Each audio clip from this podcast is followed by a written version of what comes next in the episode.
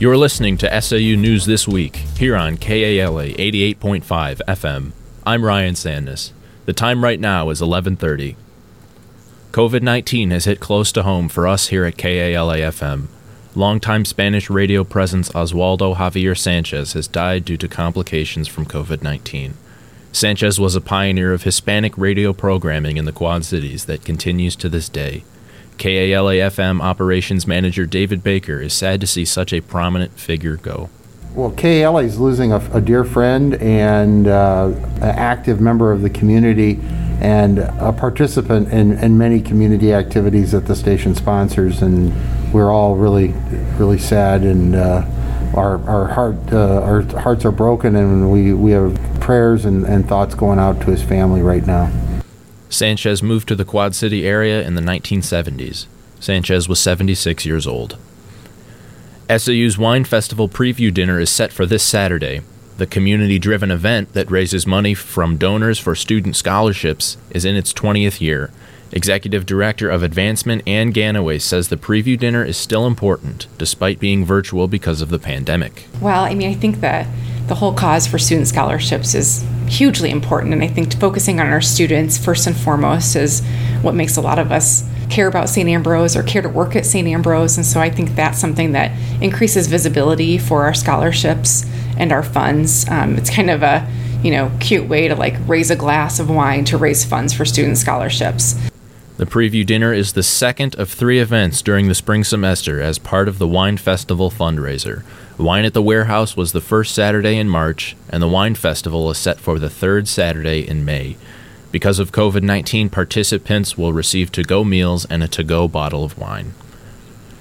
You may have noticed dozens of bright blue and silver pinwheels spinning away in front of the St. Ambrose University Health Sciences building across the street at the Children's Campus. They were placed there by youngsters from the Children's Campus in partnership with the Child Abuse Council. Pinwheel gardens are planted each year in several prominent Quad City locations. Brooke Hendricks, the Director of Development and Communications at the Child Abuse Council, says that the pinwheels represent the happy and safe childhood that every child deserves. Why are they there? What do they stand for? Um, and really, the pinwheels are just a reminder that children are citizens in our community too, and it's our responsibility to take care of them. The council is a bi state, regional nonprofit agency that promotes child abuse prevention. It also provides education and treatment for children and families in the area. April is National Child Abuse Awareness Month. Next year, St. Ambrose will have a wrestling team for the first time in school history.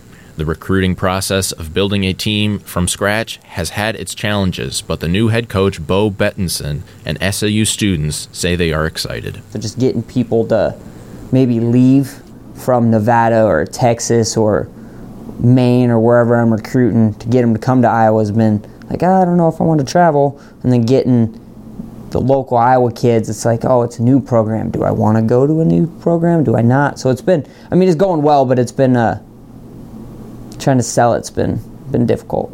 So uh, home duels will be down in the in the gym in what is it, Lee Lohman Center. Um, practices will be held. They're building a brand new uh, wrestling facility on campus. Actually, construction is supposed to start on Monday. So at St. Vincent's Complex, they're going to build a wrestling facility. I'm excited about it. Um, if you've ever been around a, a wrestling duel, those that atmosphere is really exciting. Well, I'm really looking forward to it, you know, because it's Iowa. I was kind of shocked that we didn't have a wrestling team to start, but uh, uh, really glad we got one now, and I can't wait to see what they do. I think it's good that there's going to be a wrestling team next year because it's a good chance for people who want to express themselves because sports is a good way to express your secret talents and stuff. So I think that's probably a good chance for people who um, might have better talents in wrestling. St. Ambrose has already signed its first three recruits and is ready to get the wrestling season started next school year. Current SAU students interested in KALA FM have the option to intern at the radio station as part of a $3,000 KALA FM scholarship. Interested students can apply to work on air, in marketing and communication, or in radio production. To qualify for the scholarship, students must have a 3.0 GPA, be enrolled full time at the university, and work at least eight hours per week for the radio station. Interested students should email kala at sau.edu. That's all we have for you on this edition of SAU News This Week. Tune in right here on KALA 88.5 FM every Friday at 11:30 to hear the latest news from the St. Ambrose University campus. I'm Ryan Sandness. Have a great weekend.